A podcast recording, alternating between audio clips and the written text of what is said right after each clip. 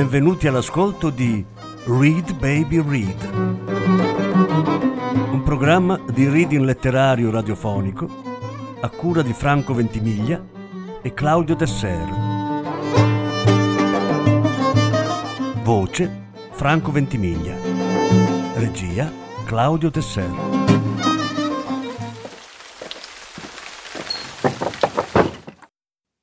Francesca Ognibene le confessioni di un orco. Voci Francesca Ognibene, Francesco Ventimiglia. Lettura in nove parti. Quarta parte.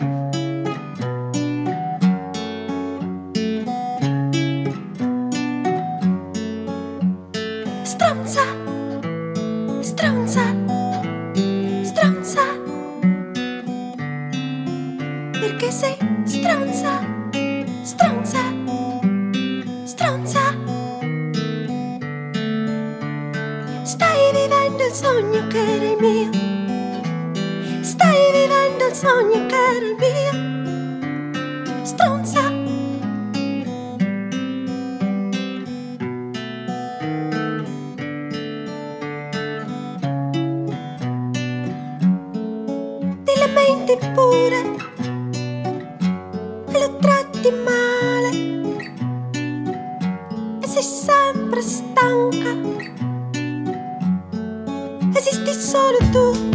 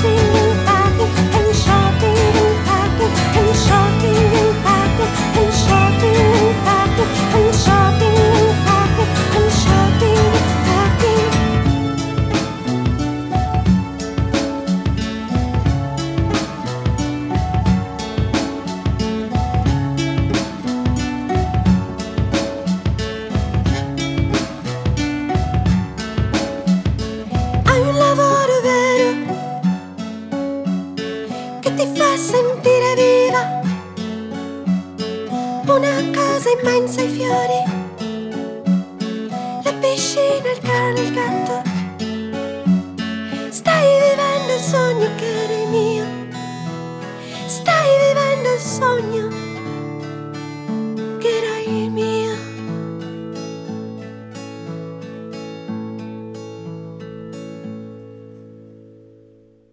Arrivo a Firenze, per fortuna.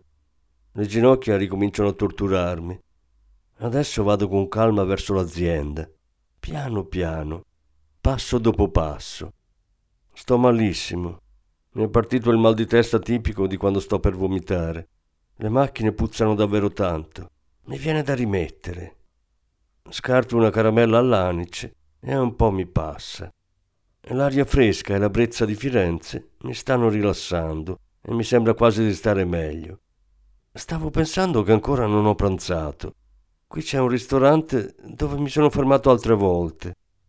Eccolo, il giardino aperto. Entro e divoro un bel piatto di pappardelle al cinghiale. Questi ragazzi mi piacciono perché non mi fanno perdere tempo. Servono i pasti velocissimi, non mi hanno mai fatto pentire del servizio. Devo ricordarmi di trascrivere la spesa nei rimborsi ancora a Firenze. Adesso che sono di nuovo per strada, il mio stomaco è definitivamente a pezzi. Non per colpa del pasto. E stavolta l'aria non serve. Sto per vomitare. Arrivo alle P-Power SPA e vado difilato in bagno. Vomito la colazione, il pranzo e l'aria della cena mancata di ieri. Esco dal bagno degli uomini e sulla soglia incontro proprio la persona che devo licenziare, Rosa Tirri. La conosco bene, è un personaggio mica da ridere. Sono già dieci anni che lavora per questa azienda. Buongiorno, dottor Vismara. La vedo un po' provato, mi dice. Sono venuto proprio per parlare con lei. Le chiederei di accompagnarmi nella sala riunioni. Poi sentirò il direttore. Va bene. La signora mi segue stranamente contenta. Mi guarda e sorride mentre si siede. Io ricambio il sorriso, anche se non capisco. Capisco solo quando mi chiede È per il passaggio di livello? Finalmente mi date l'aumento? E si frega le mani, scherzandoci un po' su. Avverto di nuovo la nausea e mi scuso di dover tornare in bagno, mortificato per il contrattempo. Quando torno, lei mi sembra più nervosa, ma nulla in confronto a quanto sarebbe nervosa se sapesse ciò che sto per dirle. Torniamo al face to face. È ora di darle la mazzata. Cara signora Tirri, sono anni che ci conosciamo e so che lei è un'ottima dipendente. Ma l'azienda è in crisi e bisogna tagliare un elemento della IP Power SPA. Quindi, in sostanza, mi spiace darle questa brutta notizia. È proprio in un momento in cui lei sperava in un aumento. Ma dovremmo fare a meno di lei. Cosa? Sono licenziata? Sì, l'azienda non può più sostenere il bilancio in rosso e per rimediare bisogna ridurre il personale. Come avrà capito lei, è la più facile da licenziare. Bisogna contenere i costi e la sua mansione può essere ripartita tra i suoi colleghi. Ma... ma non può. Io sono incinta. Alzo gli occhi al cielo. Ecco che ci prova la stronza. Sono due anni che è incinta di continuo ma non supera il secondo mese. Abortisce e si prende l'aspettativa. Lasci perdere una buona volta, no? La signora Tirri mi guarda senza parole. Poi finalmente dice: Come si permette? Adesso a che mese è? Il primo o il secondo? Ho finito il secondo, stronzo. Ecco, allora che mi dice, fra poco abortirà? La donna mi dà un sonoro schiaffo e lascia la stanza. Deve firmare il foglio della comunicazione avvenuta, le urlo dietro. Niente. Chiamo la segretaria e le chiedo di fare avere questo foglio alla signora e di farglielo firmare.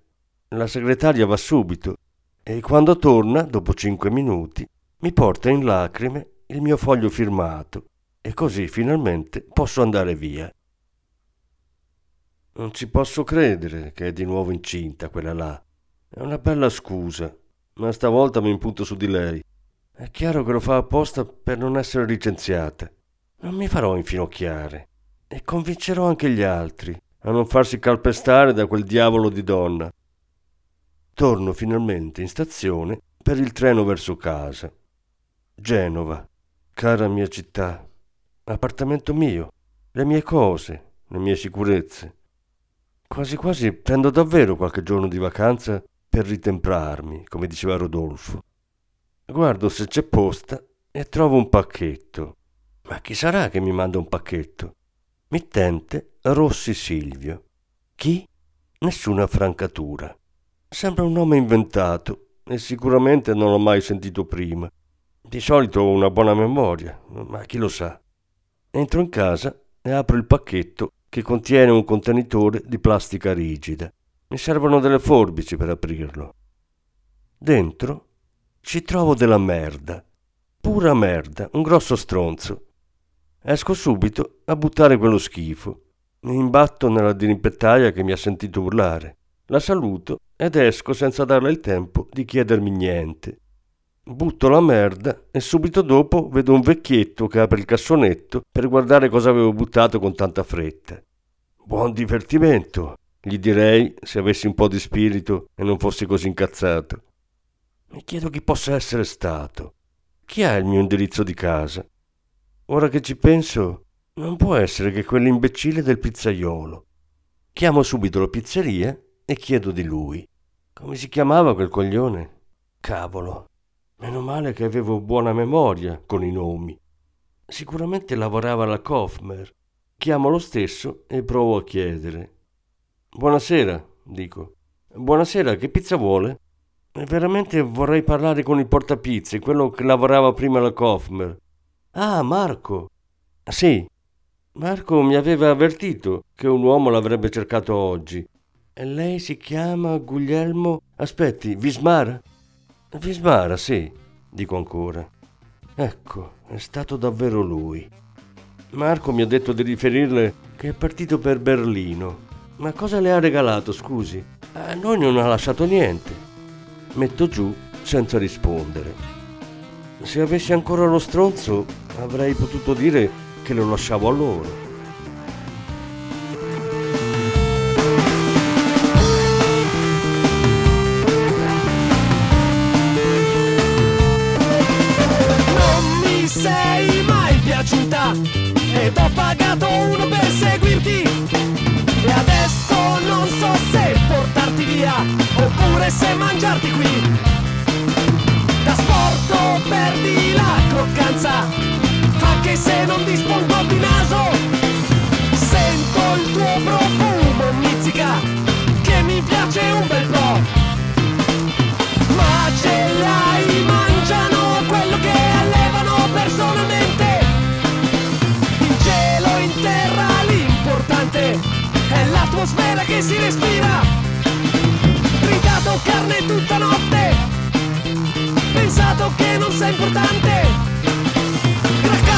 déjame empezar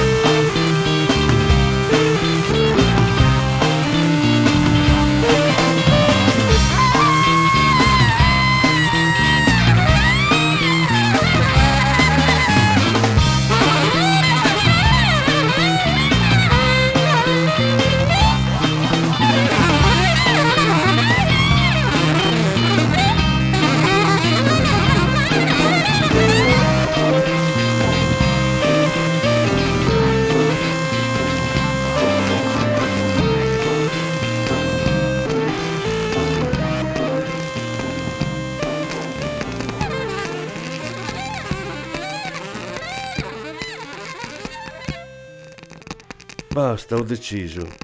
Non posso più ammazzare di botte quell'imbecille. Ma d'altra parte anche lui ha finito di rompermi i coglioni. A questo punto vado in campagna per qualche giorno. Faccio cambiare aria al casolare che non uso mai. Sarà pieno di polvere. Magari vado ad aprire e prima di entrarci faccio pulire da una ditta. C'è una piccola impresa di pulizia a due chilometri. Con 200 euro dovrei cavarmela. Metto insieme qualche cambio d'abito in un borsone e salgo in macchina verso il casolare. chiamo la ditta mentre sto arrivando e mi metto d'accordo sull'orario e il prezzo. Vi aspetto all'ingresso, dico ai pulitori. Così poi vado a farmi una passeggiata e posso iniziare la mia vacanza.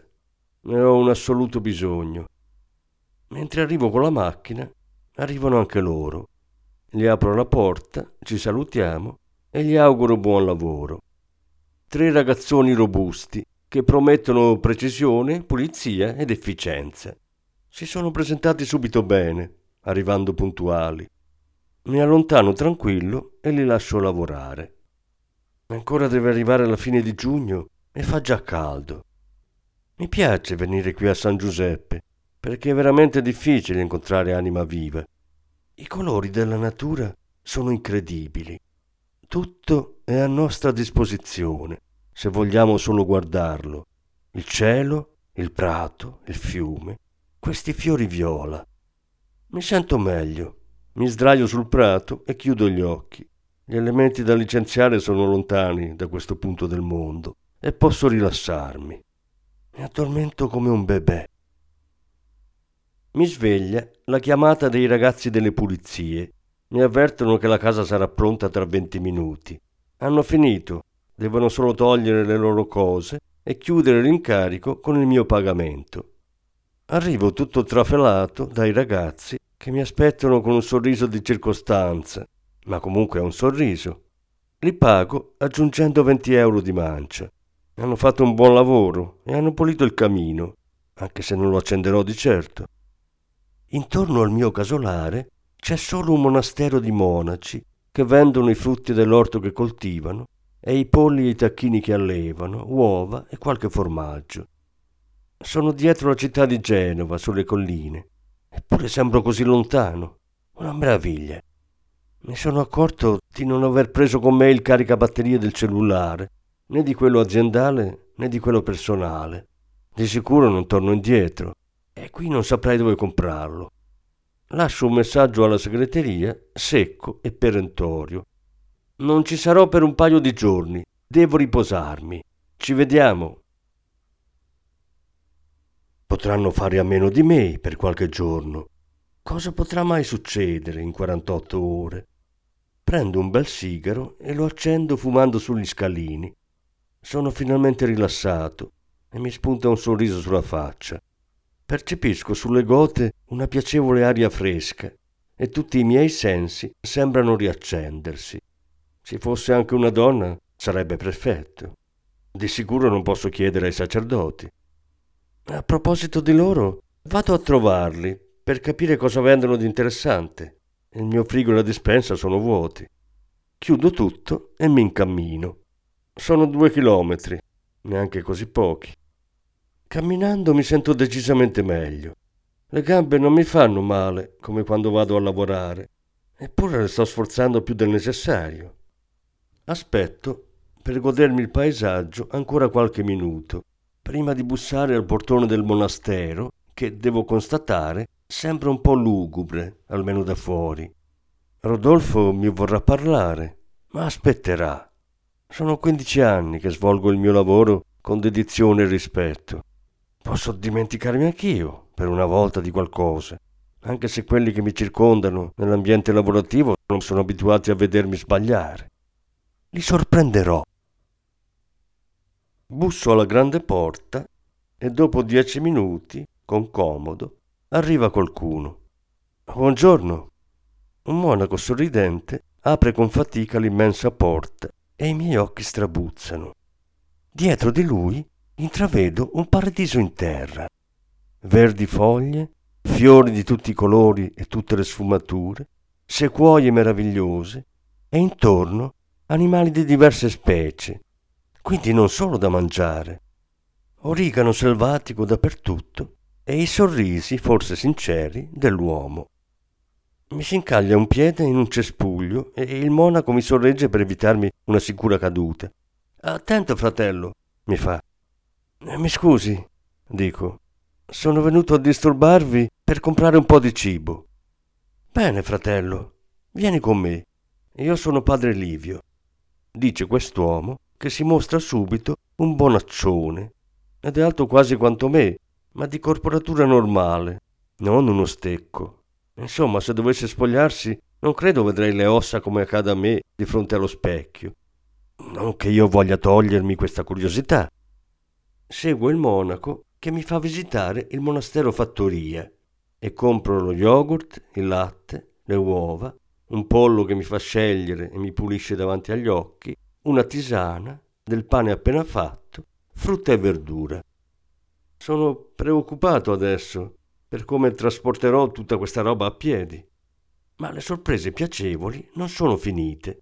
Il monaco, senza che io abbia chiesto niente, mi mette tutto su un asino e incredibilmente mi accompagna. Qual è il tuo nome, fratello? mi chiede. Guglielmo Vismara. Bene, lo sai, la gente che si serve da noi arriva sempre dalla parte destra del monastero, che è molto popolata di bravi cristiani cattolici, mentre tu soggiorni dalla parte opposta. Non hai paura di stare così isolato, fratello? Cercavo in realtà di stare proprio solo e senza grattacapi. Sono tanti i problemi che bisogna risolvere ogni giorno. Stavo per scoppiare. Voi monaci avete fatto bene a costruirvi tutto questo, perché così evitate le brutture del mondo. Eh, caro fratello, questo monastero è prima d'ogni cosa un luogo di preghiera. E questo è il suo motivo d'esistere. Abbiamo anche un centro di accoglienza, ma le brutture arrivano anche da noi. Mesi fa un individuo ha fatto entrare dei serpenti nel pollaio. Meno male che ciascun serpente, a farla grossa, arriva a mangiare solo una gallina alla volta. E quindi ci siamo accorti subito di questi sette serpenti con dentro di loro altrettante galline o pulcini. Ma come? E avete capito chi è stato? Purtroppo no, ma è il Signore nostro Dio che dovrà giudicarlo. Tu invece, fratello, che lavoro fai? Sono a capo di una piccola azienda di tipografia e litografia. Mento subito. Non mi viene neanche per un attimo la tentazione di dire la verità. Per la prima volta sono trattato in modo umano. Sono sicuro che c'è una parte di educazione, ma il monaco è la prima persona che mi tratta amichevolmente. Non sembra turbato dal mio aspetto autoritario, non gli sembra una persona cattiva. Stavolta non voglio che mi si guardi come se fossi l'orco. Per una volta voglio essere in vacanza anche dalla mia maschera. Parte seconda. Padre Livio, buongiorno. Oggi prendo un po' di latte per la colazione di domani e basta. È arrivata l'ora di ripartire e tornare al tran tran quotidiano. Dieci giorni sono passati in fretta, dico al buon uomo. Caro dottor Guglielmo, mi dispiace, non per i soldi ovviamente, ma per la sua piacevole compagnia. È stato un piacere conoscerla e mancherà molto anche agli orfani che ospitiamo qui. Era bello vederli ridere quando giocavate a carte o a fare le imitazioni, come fosse stato il loro zio. Lei ha dei nipotini, vero? Veramente no, dico. Incredibile. E se posso permettermi, è davvero un peccato. Sarebbe perfetto come zio o padre.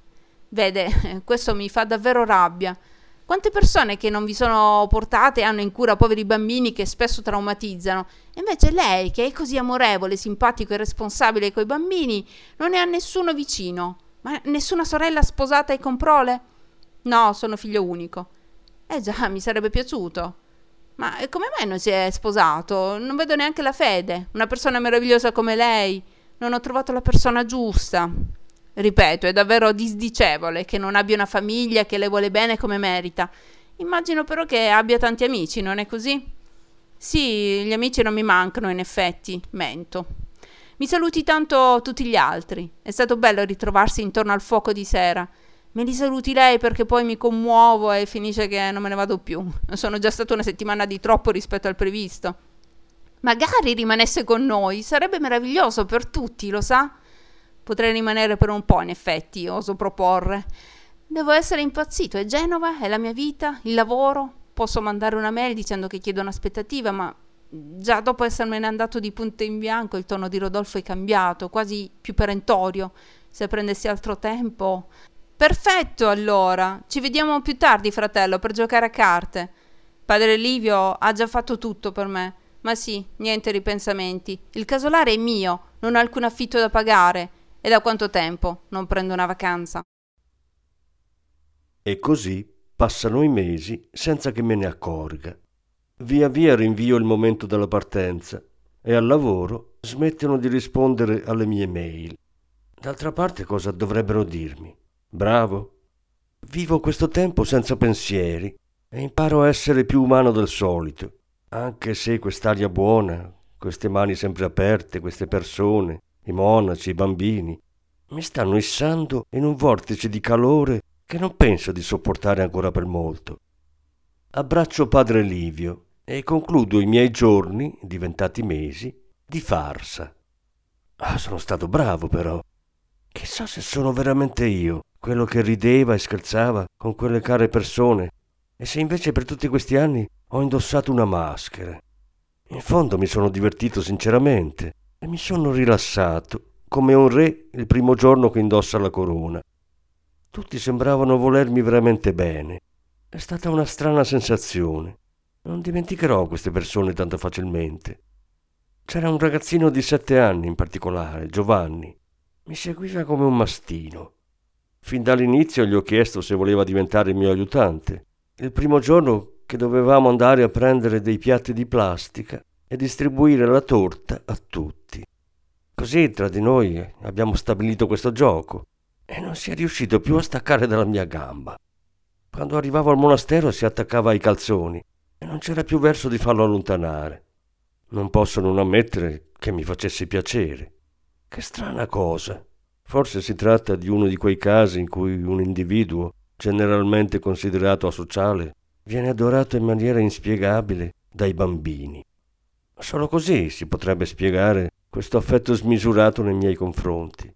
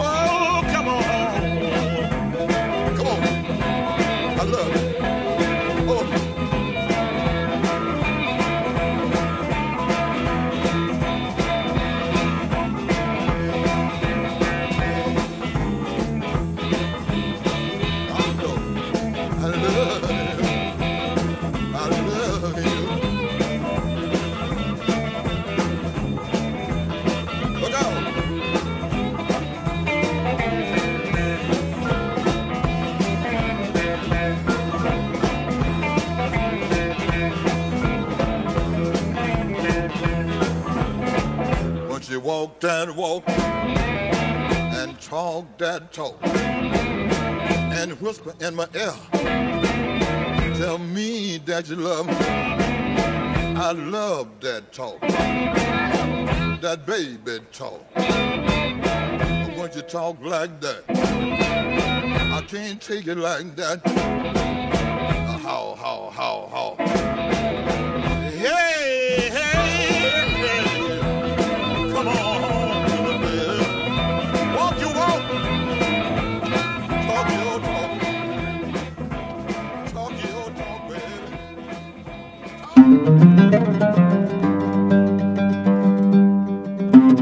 Avete ascoltato Read Baby Read, un programma di reading letterario radiofonico a cura di Franco Ventimiglia e Claudio Tesser.